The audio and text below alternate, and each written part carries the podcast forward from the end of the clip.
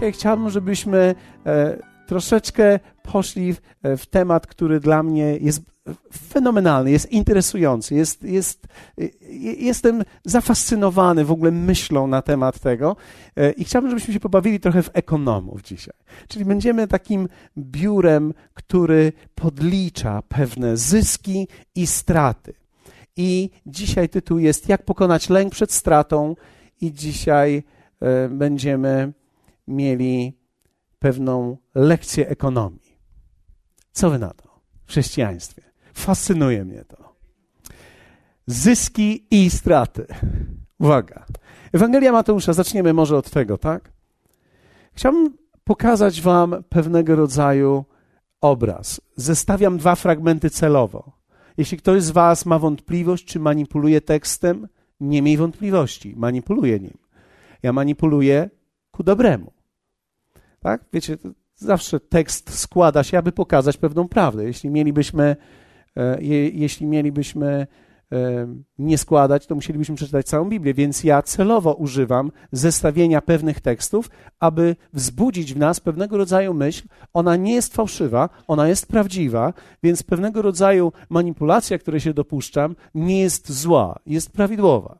Więc ja celowo zestawiam te dwie rzeczy. Wiem, że manipulacja to jest negatywne, ale to jest prawidłowe. Mateusza 4. A Jezus, w nawiasie mamy, idąc wzdłuż wybrzeża Morza Galilejskiego, ujrzał dwóch braci, Szymona zwanego Piotrem i Andrzeja, brata jego, którzy zarzucali sieć w morze, byli bowiem rybakami. I rzekł do nich, pójdźcie za mną, a zrobię was rybakami ludzi. A oni natychmiast porzucili sieci i poszli za nim. Więc widzimy ten obraz. Nie trzeba zbyt wiele mówić na temat tego obrazu. Jest to przepiękny obraz powołania uczniów. Wspaniały obraz powołania pierwszych uczniów. I w Ewangelii Mateusza, w 19 rozdziale, w wersecie 27, a więc mniej więcej dwa lata po tym wydarzeniu, mamy taką sytuację. Wtedy odpowiadając, Piotr rzekł mu: Oto my opuściliśmy wszystko i poszliśmy za Tobą. Cóż za to mieć będziemy?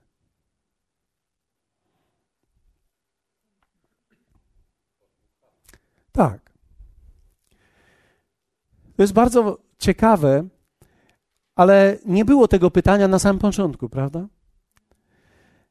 Jest nawet akcent, że porzucili wszystko i poszli za nim porzucić wszystko w tamtym momencie i pójść za Jezusem, prawdopodobnie nie oznaczało, nie oznaczało to tak, jak czasami widzimy na obrazie e, filmowym, gdzie pracownicy pracują i nagle się dowiadują, że wypłaty nie będzie i łopatę rzucają i idą do domu.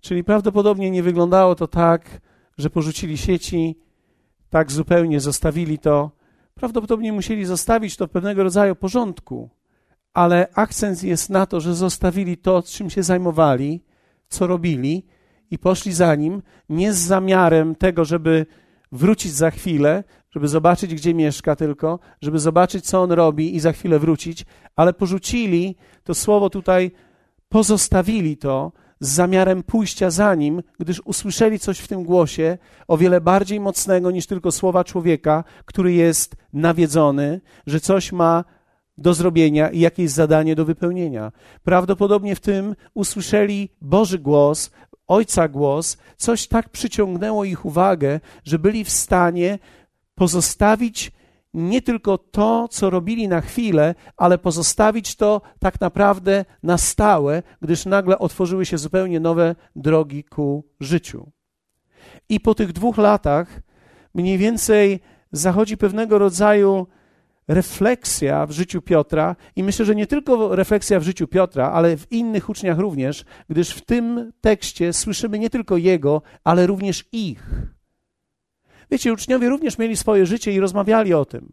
Wiemy o tym, że rozmawiali, kto będzie pierwszy w królestwie, a kto będzie drugi, kto będzie siedział po prawicy, kto będzie siedział po lewicy. To, o czym myśleli, to nie o tym, co się będzie działo w niebie, tylko jaki będzie układ rządzący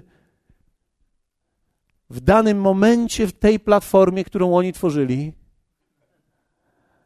Albo mieli nadzieję, że będzie, jakie będą rozstawienia i roszady ludzkie. Więc kiedy to się tak nie działo i w pewnym sensie Jezus jakby nie skłaniał się ku rewolcie takiej politycznej, ale mówił o zupełnie innych rzeczach i dokonywał innych rzeczy, zaczynali myśleć o co chodzi i co z tego tak naprawdę będzie. Więc Piotr zadaje to pytanie bardzo odważnie. Kocham Piotra, dlatego że on najpierw pyta, potem myśli. Najpierw mówi, potem myśli. Ktoś z Was zna takich ludzi? E, Piotr powie, oto my, to jest bardzo ciekawe, Piotr mówi, oto my opuściliśmy wszystko. To jest bardzo ciekawe, że po tych dwóch latach w dalszym ciągu pamięta o tym. Czyli człowiek, gdy coś robi dla Boga, zawsze kalkuluje w pewnym sensie i pamięta o tym, co robi. Jakiś bagaż tego, czego dokonał, trwa w nim. Ja, wiecie, nie liczę każdej ofiary, ale jestem w stanie podsumować, podsumować przez ostatnie lata, ile dałem na królestwo. I, I czasami robię takie podsumowanie i zastanawiam się. I nie mówię, że zastanawiam się z pytaniem, czy to miało sens, ale zastanawiam się, czy wszystko jest ze mną dobrze. Dlatego, że tak naprawdę człowiek potrzebuje wiedzieć, czy to, co robi, ma sens. I Piotr zadaje to pytanie nie do końca podważając Jezusa, ale zadaje pytanie, ponieważ sam potrzebuje pewnego rodzaju przekonania, czy decyzje, które podjął, porzucenie i pozostawienie tej kariery zawodowej, a kiedy ktoś z Was pojedzie do Jerozolimy i zobaczy e, tak zwany były dom Piotra i biznes, którym się zajmował. Oczywiście dzisiaj już możemy powiedzieć, ile miał łodzi nawet. Wiemy, że to nie była tylko jedna łódka, wiemy, że to nie był taki rybak, którego czasami możemy spotkać, jak jedziemy na Jamno, żeby popatrzeć na morze czy na łabędzie. To nie był wędkarz, który sobie siedział i nie wiedział, co ma robić i po prostu był tam, bo chciał mieć święty spokój od swojej żony. My wiemy o tym, że Piotr miał świetnie prosperujący biznes z wieloma łodziami, gdzie zajmował się tym i był szanowanym i znanym człowiekiem w tamtym czasie. Pozostawić to oznaczało bardzo wielką rzecz. Wiecie, Żydzi troszeczkę inaczej niż my, Polacy, artyści, byliśmy, oni byli wychowani jednak w liczeniu i w działaniu i w praktyczności o wiele bardziej niż my. Dzisiejsze społeczeństwo jest o wiele bardziej artystyczne niż kiedykolwiek istniało. Mamy ludzi, którzy zaśpiewają piosenkę i chcą być na szczycie, i niektórym się nawet to udaje. E, wiele mamy dzisiaj programów, które pokazują, że jeden mały talent sprawia, że człowiek jest gwiazdą. W tamtym czasie aż tak nie było. Nie było tego typu programów, nie istniał TVN. Po prostu to, co byłeś w stanie zrobić, co byłeś w stanie dokonać, to było Twoje. To było praktyczne, to się przeliczało, to musiało być przeliczalne, to musiało być mierzalne. Więc Piotr to przelicza i mówi Jezusowi prost, mówi to w twarz. Oto my, wyraża się nie za siebie, nie ja, my, nie tylko ja, my wszyscy Opuściliśmy wszystko i poszliśmy za Tobą. Cóż za to mieć będziemy? Nie wiem, czy ktoś z Was kiedykolwiek zastanawiał się nad tym, czy zadawałeś Bogu takie pytanie, czy sam przed sobą zadawałeś to pytanie. Ale ja mówię to szczególnie do tych, którzy są dłużej w Bogu i idą za Chrystusem trochę dłużej niż pół roku. Jeśli ktoś z Was idzie nawet rok, prawdopodobnie się już nad tym zastanawia. A jeśli idziesz pięć lat, na pewno. A jeśli dziesięć lat, musiałeś mieć te pytania, a jeśli dwadzieścia lat, musiałeś już sobie prawie na nie odpowiedzieć. I to jeszcze na dodatek porządnie. Każdy podejmuje decyzję w pewnym momencie, aby pójść za nim ale zawsze w procesie uruchamiają się naturalne pytania, które są bardzo ważne i każdy je ma. Masz prawo mieć takie pytania: co ja będę z tego miał? Masz prawo mieć pytanie: co ja będę miał z chrześcijaństwa? Oczywiście, że jest bardzo istotne, jak sobie odpowiesz na to. Ale chciałbym, zanim przejdziemy do odpowiedzi, abyś wiedział, że masz prawo zadawać sobie te pytania i nawet jeśli nie zadasz ich głośno komuś, to prawdopodobnie w sercu sobie ludzie zadają te pytania i kiedy zadają sobie te pytania, muszą gdzieś znaleźć odpowiedź na to pytanie. To pytanie również wynikało z lęku przed stratą wynikało że e, z lęku przed stratą, że moje życie, które zainwestowałem, te lata, które zainwestowałem, ten biznes, który zainwestowałem, wiecie, bardzo często jest tak, że nie jest tak łatwo wrócić do tego, w czym się było i odbudować to, co się robiło. Niektórzy przechodzą pewnego rodzaju sytuacje w życiu. Wiecie, kiedy mamy 25 lat, 30 lat i zaczynamy służyć Bogu, e, to, to, to jest zupełnie inny drive niż kiedy mamy 40, czy mamy 45, czy mamy 50, czy 60, czy 70 lat. To są zupełnie inne siły, dlatego że życie ma tendencję do zmiany priorytetów i my widzimy rzeczy inaczej, przemyślujemy je inaczej, analizujemy inaczej, widzimy, coś jest dla nas bardziej istotne, a coś mniej istotne. Po latach zmienia się to wszystko. Wiecie, człowiek nie widząc efektów, będąc w drodze jakiś czas, zaczyna bać się straty. Czy Piotr bał się straty? Myślę, że tak. Myślę, że uczniowie bali się straty, bali się zainwestowania, byli przerażeni tym, że tak naprawdę Jezus może naprawdę umrzeć i będzie po wszystkim. Oni bali się tego, dlatego między innymi Piotr mówił, panie, przestań mówić o swojej śmierci. Ja teraz parafrazuję. Przestań mówić o tym, że ty zginiesz. To jest niemożliwe, bo jeśli ty zginiesz, co będzie z nami?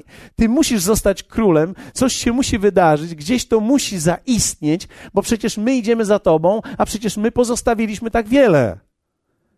Zrozum. Na miłość boską zrozum, przecież jeśli ty przez trzy lata coś tutaj dokonasz i ty umrzesz i sobie pójdziesz, co będzie dalej z nami? Przecież my już teraz nie możemy wrócić z powrotem do tego, w czym byliśmy, nie jesteśmy w stanie odbudować tego, w czym byliśmy, a tak naprawdę co będzie z nami, jeśli chodzi o naszą przyszłość i kierunek, który myśmy obrali jako Twój? Każdy człowiek analizuje to. Każdy człowiek musi to przeanalizować, dlatego że w pewnym sensie każdy człowiek dochodzi do takiego wniosku w pewnym momencie: hej, życie mam jedno.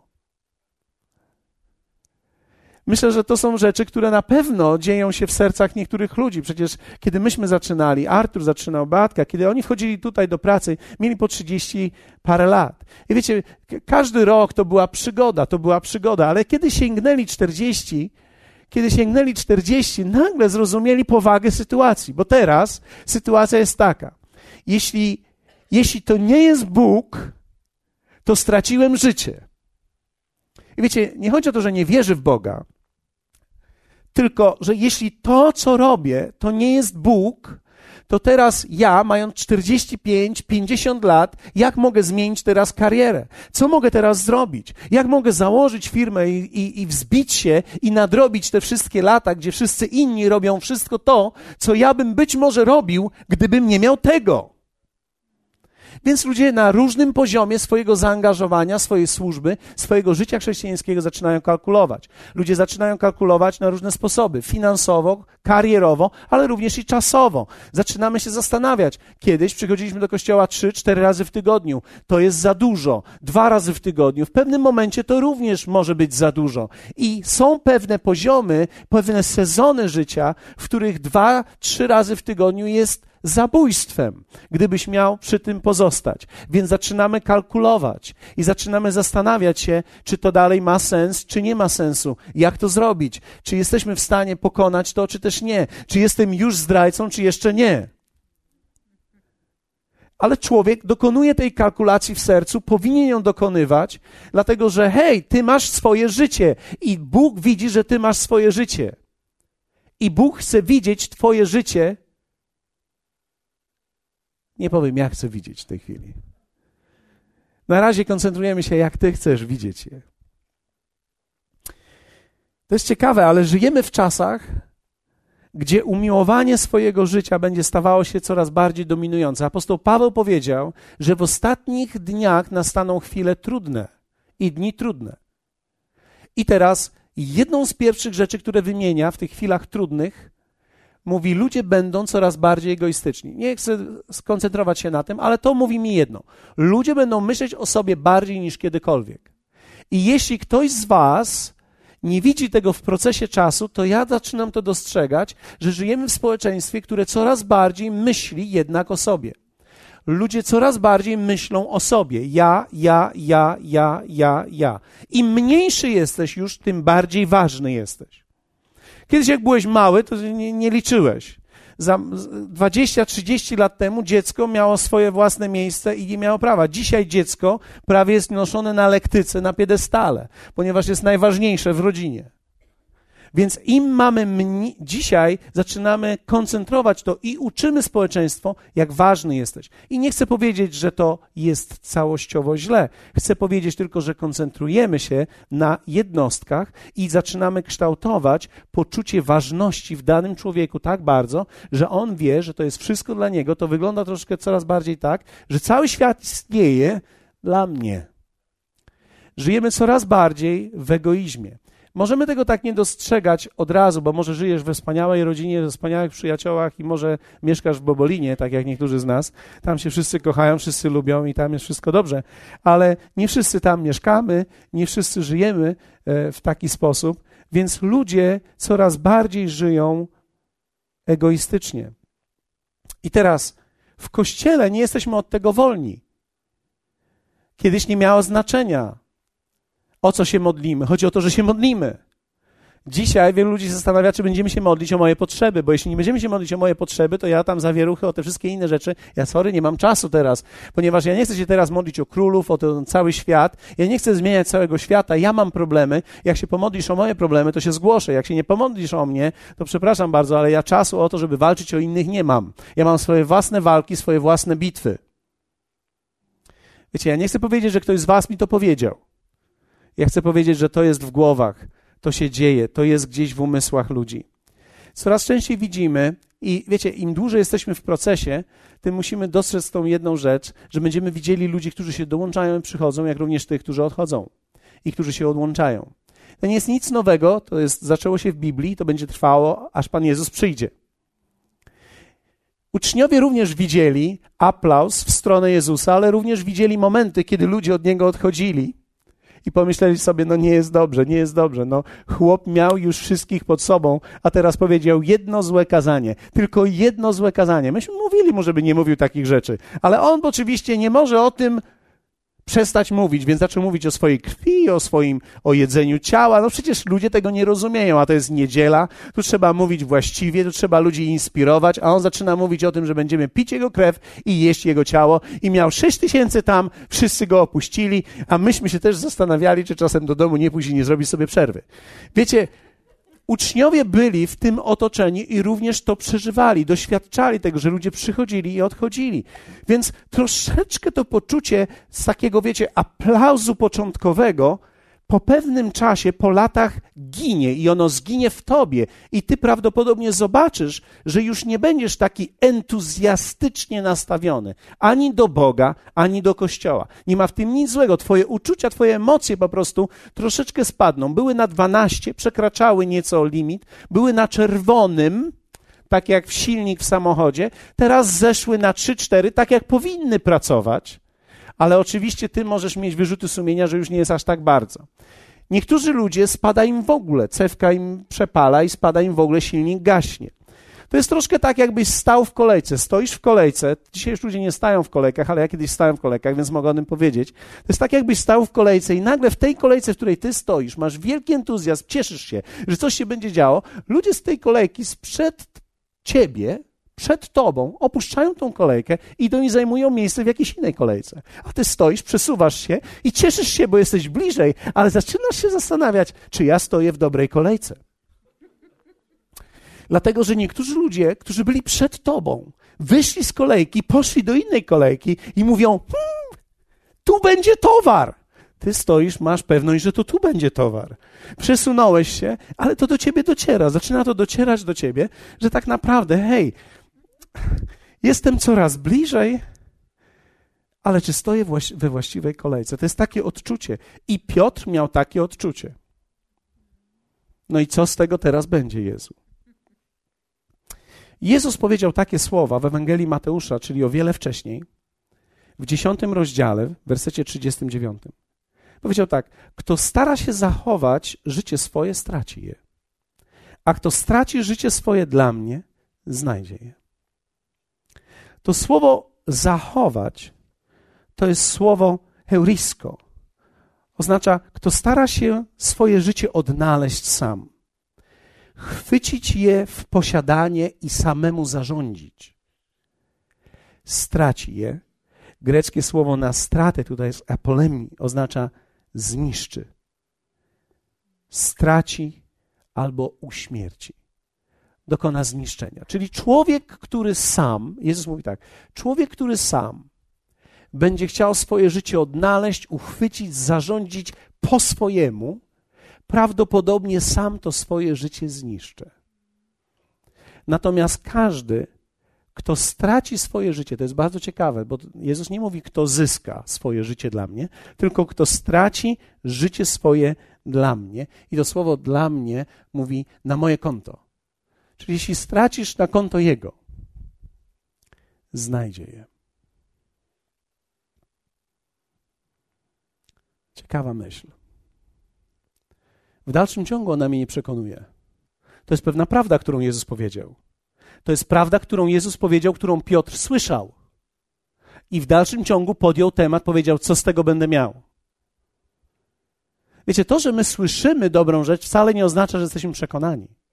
To, że chcielibyśmy wierzyć, że tak jest, wcale nam nie daje dowodu, że tak jest. To, że Jezus powiedział, na pewno ci się uda i na pewno swoje życie odnajdziesz, nawet jeśli stracisz je dla mnie, to my w dalszym ciągu się zastanawiamy i mówimy, fajnie jest mówić. Fajnie jest mówić, ale to jest nasze życie. To jest jedyna rzecz, którą my mamy. Bo my już nie mamy więcej życia. My nie możemy zacząć jeszcze raz. Widzimy, że uczniowie podjęli decyzję w duchu, ale zaczęli rozważać ją w duszy i w naturalnym obszarze. Wszystko, cokolwiek ma proces w sobie, będzie analizowane. I teraz, jakiej analizie poddasz swoje życie i w którą stronę pójdziesz? Zastanawia mnie nie, czy zadasz sobie pytanie, co będzie z moim życiem. Zastanawia mnie, jak ty sobie odpowiesz na nie. Bo każdy z nas będzie musiał odpowiadać sobie na to pytanie. Ponieważ każdy człowiek ma lęk przed stratą. Kto z Was identyfikuje się z tym, że od czasu do czasu zastanawiasz się nad tym i myślisz, czy to jest droga, którą obrałem, czy to jest dobra droga? Czy ja rzeczywiście, będąc tak gorliwy na tej drodze, czy ja nie popełniam błędu? Czy ja nie wspieram czegoś niewłaściwego? Czy ja czasem nie tracę? Czy może nie przesadzam? Oczywiście ja mówię tutaj do tych, którzy idą za Jezusem. Ja zdaję sobie sprawę z tego, że może, wątpię, ale może tak się zdarzyć, że mnie słucha ktoś, kto mówi: Zastanawiam się, czy mam za nim pójść, czy nie. No więc od razu ci mówię na samym początku, że analiza ta prawdopodobnie do końca nie dotyczy ciebie, ale do tych, którzy za nim poszli. Jakie odpowiedzi sobie dasz? I czy stojąc w tej kolejce i zobaczysz, że inni opuszczają tą kolejkę, idą w inną kolejkę, czy ty pójdziesz w inną kolejkę? Powiesz rzeczywiście. Pamiętam za tych czasów kolejkowych to był taki zamęt, że jak tylko gdzieś ktoś stawał w jakiejś kolejce, inni ludzie ustawiali się za nim, nie wiedzieli za czym. Czyli na wszelki wypadek ustawialiśmy się w kolejce, nie wiedząc, czy to jest towar, który nam się przyda, ale, ale ponieważ to była kwestia kilku minut, zanim się kilkadziesiąt osób ustawiło, to na wszelki wypadek stanąłem. Wtedy nie było komórek. Więc czasami człowiek stał i się zastanawiał. Pamiętam, kiedyś stałem za kawą. Nie wiedziałem, czy potrzebujemy kawę, czy nie. Dawali, to się stało. Albo chleb. Stawałem za chlebem, bo teraz będzie świeży chleb, a później nie wiadomo, kiedy przywiozą. Nie wiem, czy potrzebujemy chleb, ale stoję za chlebem. To jest, wiecie, już historia znana po całym świecie, kiedy stałem za, za pralką i kupiłem lodówkę. Stałem dwa tygodnie za pralką. Przyszedł odkurzacz i lodówka. No i teraz albo bierzesz pan tą lodówkę, albo czekasz pan jeszcze kolejne dwa tygodnie na pralkę. No toż przecież, no biorę lodówkę. Jakieś kosmiczne były to historie. Młodzież dzisiaj w ogóle śmieje się z tego, ale my żyliśmy w takich ciekawych czasach, gdzie człowiek kupował lodówkę, której nie chciał, bo nie chciał stać za pralką, którą chciał. Ale chrześcijaństwo ma troszkę z tym coś wspólnego, ponieważ czasami ludzie przychodzą do kościoła, bo inni przychodzą. A później mija czas się zastanawiają, co ja tu robię. Czasami ktoś kogoś przyprowadzi, ten, który przyprowadził, już go nie ma, a ten, którego przyprowadzili, jest. Kościół jest nieprawdopodobny. Kiedy patrzę na życie ludzi w kościele, no po prostu jest to genialne. Ale w którymś momencie do człowieka to dociera i zaczyna się zastanawiać, zaraz, chwileczkę, co ja tutaj robię? Jaka jest moja inwestycja? W co ja muszę włożyć siebie? Jak wiele ode mnie zażądają? Jak wiele? A wiecie, chrześcijaństwo, powiedzmy sobie szczerze, Waldek co jakiś czas mi to przypomina i mówi, to jest dla twardzieli tylko. To tylko to jest dla twardzieli. Myślę, że ma rację, ale mało tego, to nie jest tylko dla twardzieli. Problem jest w tym, że chrześcijaństwo zażąda od nas całego życia. I to jest problem. Bo gdyby to było tak jak akwarium, nie da szybką parę dni jeść, przeżyją. Ale to tak do końca nie przeżyje.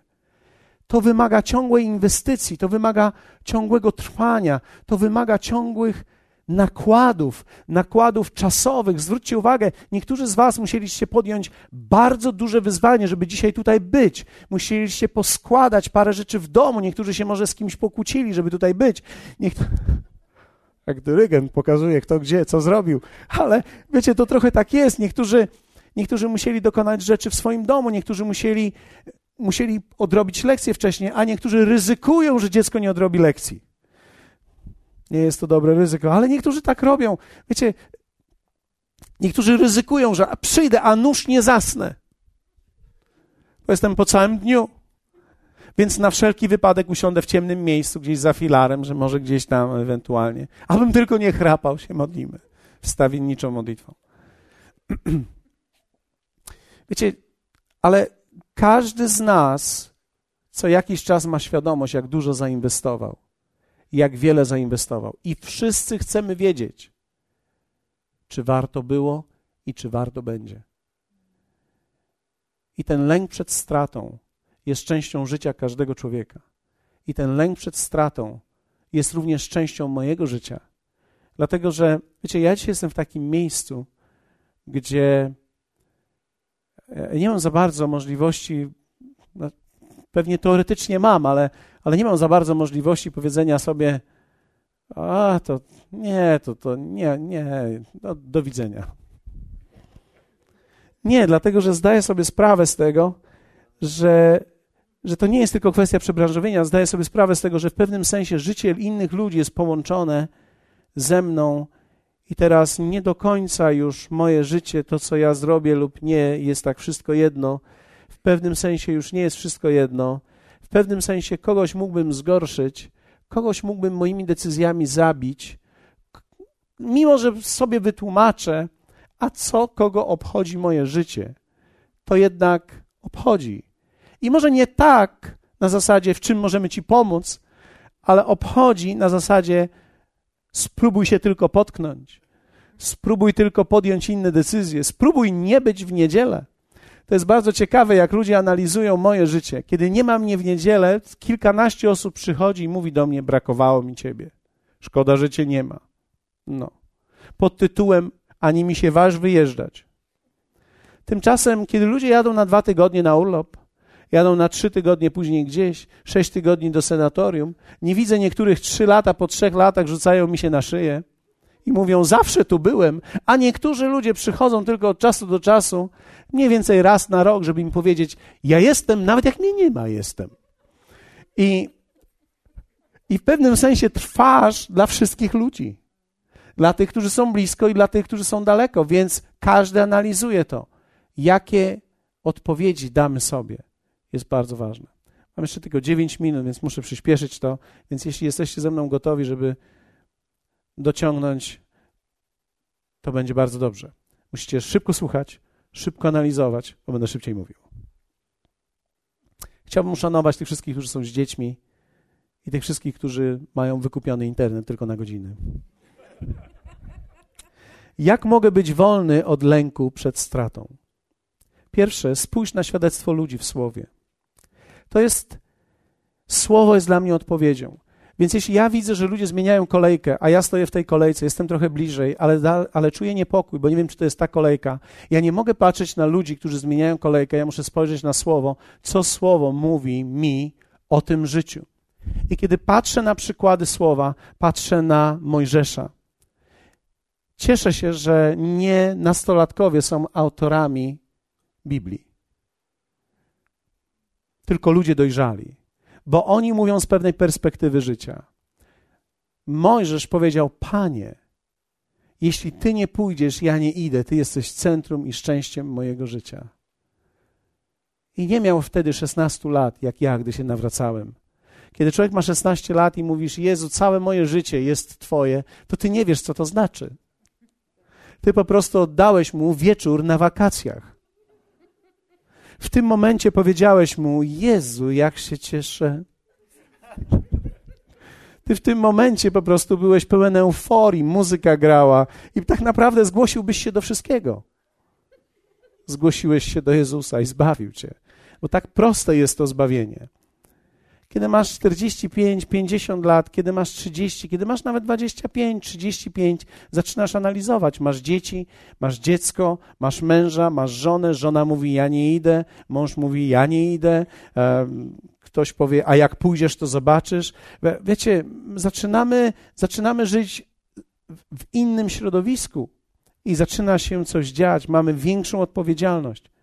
Więc mamy Mojżesza, mamy Jozułego. Jozue na koniec swoich dni powiedział: Ja i mój dom będziemy służyć Panu. Więc to pokazuje mi jedną rzecz, że byli ludzie w słowie, którzy dokonali pewnej refleksji nad swoim życiem i stwierdzili, że najlepiej było im służyć Bogu, że to była najlepsza inwestycja ich życia, że poszli za Bogiem i że byli z Nim. Wiecie, nie widzę tego tylko w Starym Testamencie, ale również w Nowym Testamencie. Apostoł Paweł, kiedy nawrócił się, miał prawdopodobnie około 46 lat. Więc kiedy nawraca się człowiek, który ma około 46 lat i rozkwit swojej służby w latach 50., 60., to tak naprawdę mówimy o człowieku, który bardzo wiele poświęcił. Apostoł Paweł miał wielką, wspaniałą karierę. On również był kwitnącym faryzeuszem. On wspinał się na karierze jak mało kto. To miał być przyszły prezydent Stanów Zjednoczonych. To był człowiek, który miał dokonać wielkich rzeczy. On był najlepiej wykształcony w tej dziedzinie, pochodził z najlepszego domu i jednak na pewnym wydarzeniu oparł całe swoje życie. Słuchajcie, my, my, musimy powiedzieć o czymś bardzo realnym. Apostoł Paweł przez wiele lat kształci się w jakąś stronę, nawet nie w złą stronę. I jedno wydarzenie na drodze do Damaszku dramatycznie zmienia jego życie, o którym on mówi cały czas i mówi przed królami i świadczy, że pewnego dnia królu ja byłem w takiej sytuacji i do dzisiaj tak jest, że jestem w tym i to jest łaska od Boga, że tym, kim jestem, tym jestem i chcę dalej to rozwijać. My wiemy o tym, że to jest niesamowite, kiedy patrzymy na jego życie, że on nigdy nie uznał swojej drogi jako złej drogi. Apostoł Jan, bardzo ciekawa postać. Apostoł Jan, który był ostatnim żyjącym apostołem, był przedstawiony jako więzień polityczny, sądzony i skazany na 18 miesięcy aresztu na wyspie Patmos, mając wtedy 83 lata skazany za to, że prowadził kościoły i dokonywał wielkich rzeczy dla Boga. Wysłali go na wyspę Patmos jako więzień polityczny. Nie był tam w więzieniu za kratami, ale był wypuszczony, nie miał żadnego jedzenia, nie miał nic ze sobą. Tak naprawdę były tam tylko grupy różnych ludzi, którzy go nie znali, i on, bez żadnych środków do życia, bez dachu nad głową, 83 lata miał sobie teraz poradzić znalazł sobie skałę, jaskinię, w której zamieszkał. Po 18 miesiącach na wyspie Patmos, kiedy wyjeżdżał stamtąd, zostawił tam za sobą kościół, który dobrze prosperował.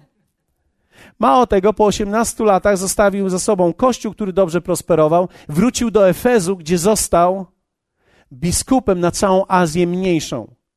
I prowadził te kościoły aż mniej więcej do 106 lat swojego życia.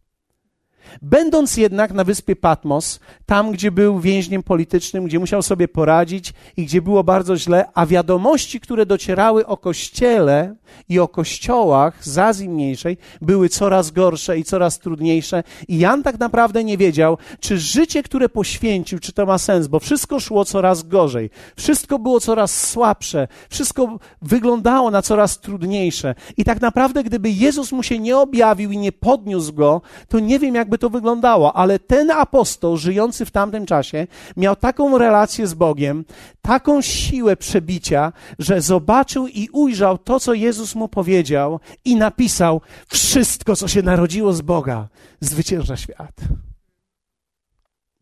Tam na wyspie Patmos napisał te słowa do kościoła. Powiedział: To jest niemożliwe, żeby to, co zostało zrodzone z Boga, zginęło, ale wszystko, co się zrodziło z Boga, zwycięża świat. 83 lata. Widzi, jak wszystko idzie w dół, jak kościoły zamierają. Tymczasem on widzi w dalszym ciągu sens w tym, co zrobił i w tym, co się działo, i powiedział: Gdy wrócę, to wszystko zmienię. I wiecie, późniejsza historia mówi o tym, że kiedy wrócił z wyspy Patmos i został biskupem Azji Mniejszej, kościoły rozprzestrzeniały się i Słowo Boże nie było zatrzymane. Hallelujah. Więc spójrz na świadectwo ludzi w Słowie. Ja próbuję Tobie odpowiedzieć na to pytanie, kiedy zadałbyś mi pytanie, czy warto. Ja nie mam innej odpowiedzi, jak się powiedzieć o tych ludziach, którzy to zrobili bo niestety jeszcze nie mamy tutaj historii prawdziwego chrześcijaństwa w Polsce, więc nie mamy ojców po ojcach, którzy mogą powiedzieć, warto było, tylko większość z Was musi słuchać takiego młodego smyka, jak ja jestem dla niektórych z Was, dla niektórych nie. Ale kiedy słuchasz człowieka, który jest w jakimś średnim wieku, zaczynasz się zastanawiać, to ma sens, czy nie ma sensu, ponieważ my nie mamy jeszcze dzisiaj 90, 80 latków siwych, którzy mogą powiedzieć, tylko trzymaj się Jezusa, bo to ma sens. My nie mamy jeszcze tego pokolenia, my dopiero czekamy na to pokolenie, ono dopiero nadejdzie, ale zanim nadejdzie, my musimy sobie na te pytania odpowiedzieć. A list do Hebrajczyków mówi tak: Przeto i my, mając około siebie tak wielki obłok świadków, rozdział 12, 1, 3, złożywszy z siebie wszelki ciężar i grzech, który nas usidla, biegnijmy wytrwale w wyścigu, który jest przed nami. Stój w kolejce, nawet kiedy inni zmieniają kolejki. Ty stój w kolejce, bo to jest ta kolejka. Drugie, jak mogę być wolny od lęku przed stratą? To jest spójrz na słowa Jezusa i słowa o podążaniu za Nim. List do Hebrajczyków mówi tak: Trzymajmy się niewzruszenie nadziei, którą wyznajemy, bo wierny jest ten, który dał obietnicę. Twoja siła wczepienia się. W pewnym sensie musisz być jak kleszcz, dobrze wczepiony musisz się wczepić i wiedzieć, w kogo jesteś wczepiony, włączony i wbity. I trzecie, jeśli chcesz pozbyć się lęku przed stratą inwestycji, przeanalizuj i spójrz na swoje życie przed. Zadaj sobie pytanie, czy masz czego żałować. Dlatego, że niektórzy z nas nie mamy długiej historii, ale niektórzy mają historię. Wszyscy ludzie, którzy próbowali swoje życie po, po, poukładać bez Boga, mają już jakieś doświadczenie. I wtedy zadaj sobie pytanie, czy warto było. Apostoł Paweł w liście do Filipian mówi takie słowa. Wszystko to mi było zyskiem. Uznałem ze względu na Chrystusa za szkodę. Lecz więcej jeszcze, wszystko uznaje za szkodę, dokładnie stratę, wobec doniosłości, jaką ma poznanie Jezusa Chrystusa Pana. Wszystko uznaje za szkodę, wszystko uznaje za stratę. To, co było, to, w czym byłem, to jest jak strata dla mnie bez Niego. Więc kiedy zadajesz sobie pytanie i dokonujesz analizy, czy warto, czy to jest właściwa inwestycja? Czy warto jest poświęcić następne 10, 20 lat? I wiecie, to zawsze będzie miało praktyczny wymiar dla nas. Dlatego, że ja nie służę Bogu w moim domu tylko. Ale jestem pastorem, mamy kościół, jest kościół. On zawsze będzie miał praktyczny wymiar, będzie miał praktyczny wymiar czasu, finansów, połączenia, przebaczenia, wytrwania, przeanalizowania, ktoś cię skrzywdzi, ktoś cię zrani, bo jeszcze nie ma tu samych świętych ludzi w tym znaczeniu całkowicie dojrzałych, ale są ludzie. Ludzie. Więc fakty życia są takie. Pierwsze, W Bogu nie ma straty, zobaczyłem to. Nie ma żalu, bo tylko On jest w stanie wykupić nawet Twoją przeszłość i wszelkie pomyłki, i błędy, i złe decyzje, i wszelką słabość. Kiedy zainwestujesz swoje życie w Boga, to nawet to, co robisz niewłaściwie, On to odkupi. Także nie będzie w tym żalu ani straty.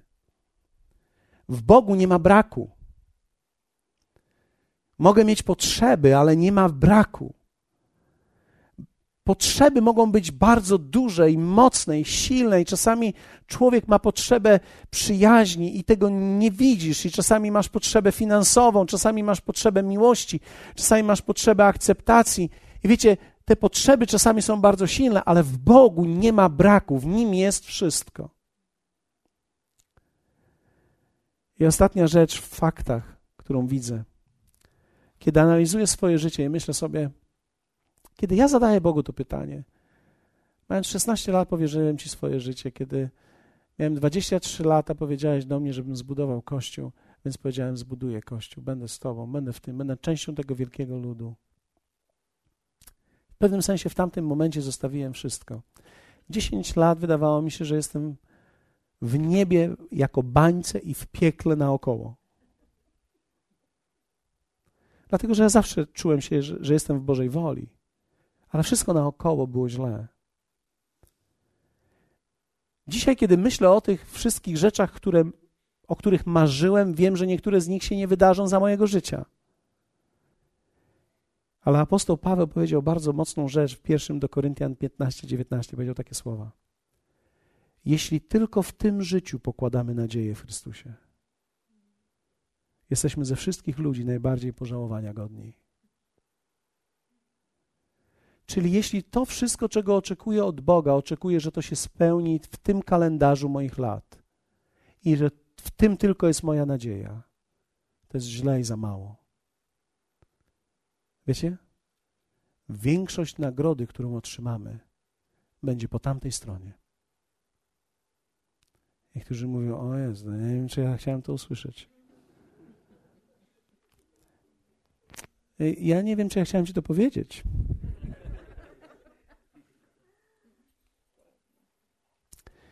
Ponieważ Jezus powiedział również takie słowa. Zaprawdę powiadam wam, nie ma takiego, kto by opuścił dom, albo bracia, albo siostry, albo matkę, albo ojca, albo dzieci, albo pola dla mnie i dla Ewangelii, który by nie otrzymał stokrotnie teraz w doczesnym życiu domów i braci i sióstr, i matek, i dzieci, i pól, choć wśród prześladowań, a w nadchodzącym czasie żywota wiecznego. Ale wiecie, po, pozwólcie, że powiem tak. Nie ma znaczenia, jak bardzo błogosławiony będziesz tutaj. Człowiek nigdy nie czuje szczęścia do końca tutaj. W dalszym ciągu jest pewna nadzieja, którą oczekujemy, która wykracza. Dlatego apostoł Paweł powiedział: Zmierzam do celu, do nagrody w górze. Bo istnieje nagroda, i pewnego dnia każdy z nas stanie przed nim i otrzymamy tą nagrodę. I wierzcie mi, to jest bardzo ważny aspekt. Czyli jeśli ja moje chrześcijaństwo przeliczam tylko po 10 latach jeszcze nie mam mieszkania, po 10 latach jeszcze nie mam y, samochodu fajnego hmm, i, i, i, z moim mężem nie jest coraz lepiej, między nami, a coraz gorzej. Nie, nie wiem, czy to jest dobra kolejka. Posłuchaj mnie. Źle analizujesz fakty. Przemyśl to jeszcze raz. Jeśli będziesz źle analizował fakty, nigdy nie wytrwasz na tej drodze. Ale jeśli dobrze przeanalizujesz fakty, to będziesz jednym z tych bohaterów, tym pokoleniem, tym pokoleniem, które zbuduje coś w tym kraju, tym pokoleniem, które zbuduje coś w swoim domu, w swojej rodzinie, coś bardzo silnego. Bo będziesz kolejnemu pokoleniu w stanie powiedzieć: Warto jest iść za Bogiem, idźcie za nim. Idźcie za nim całym sercem, bo warto. A jeśli będziesz zmieniał kolejki, to możesz się zdziwić, jaki towar do sklepu przyszedł. I stanąć z czymś, czego nie potrzebujesz. A to, za czym stałeś, wszyscy opuścili tą kolejkę. Niektórzy zostali i oni otrzymali wieniec życia i nagrodę życia. A takie myśli mam dzisiaj i chciałem się z nimi podzielić z Wami. Bo wiecie co? Każdy z nas będzie musiał na te pytania odpowiedzieć sobie. Nawet jeśli ich publicznie nie zadamy pastorowi, to my je w środku w domu zadajemy. Czy warto? I tak naprawdę nie odpowiadamy sobie tutaj publicznie. Nie jesteśmy jak firma motywacyjna. Warto, warto, warto. Bo to nie o to chodzi. Warto. To my odpowiadamy naszym życiem. Każdym tygodniem. Każdym dniem. To jest nasza odpowiedź. Ja modlę się, żeby każdy z nas odpowiadał warto, kiedy przeanalizuje to w słowie, w swoim sercu, kiedy ściągniesz wzrok z ludzi. Bo wierzcie mi, ludzie będą biegać po kolejkach, a ty musisz wiedzieć, co tu robisz i za kim idziesz.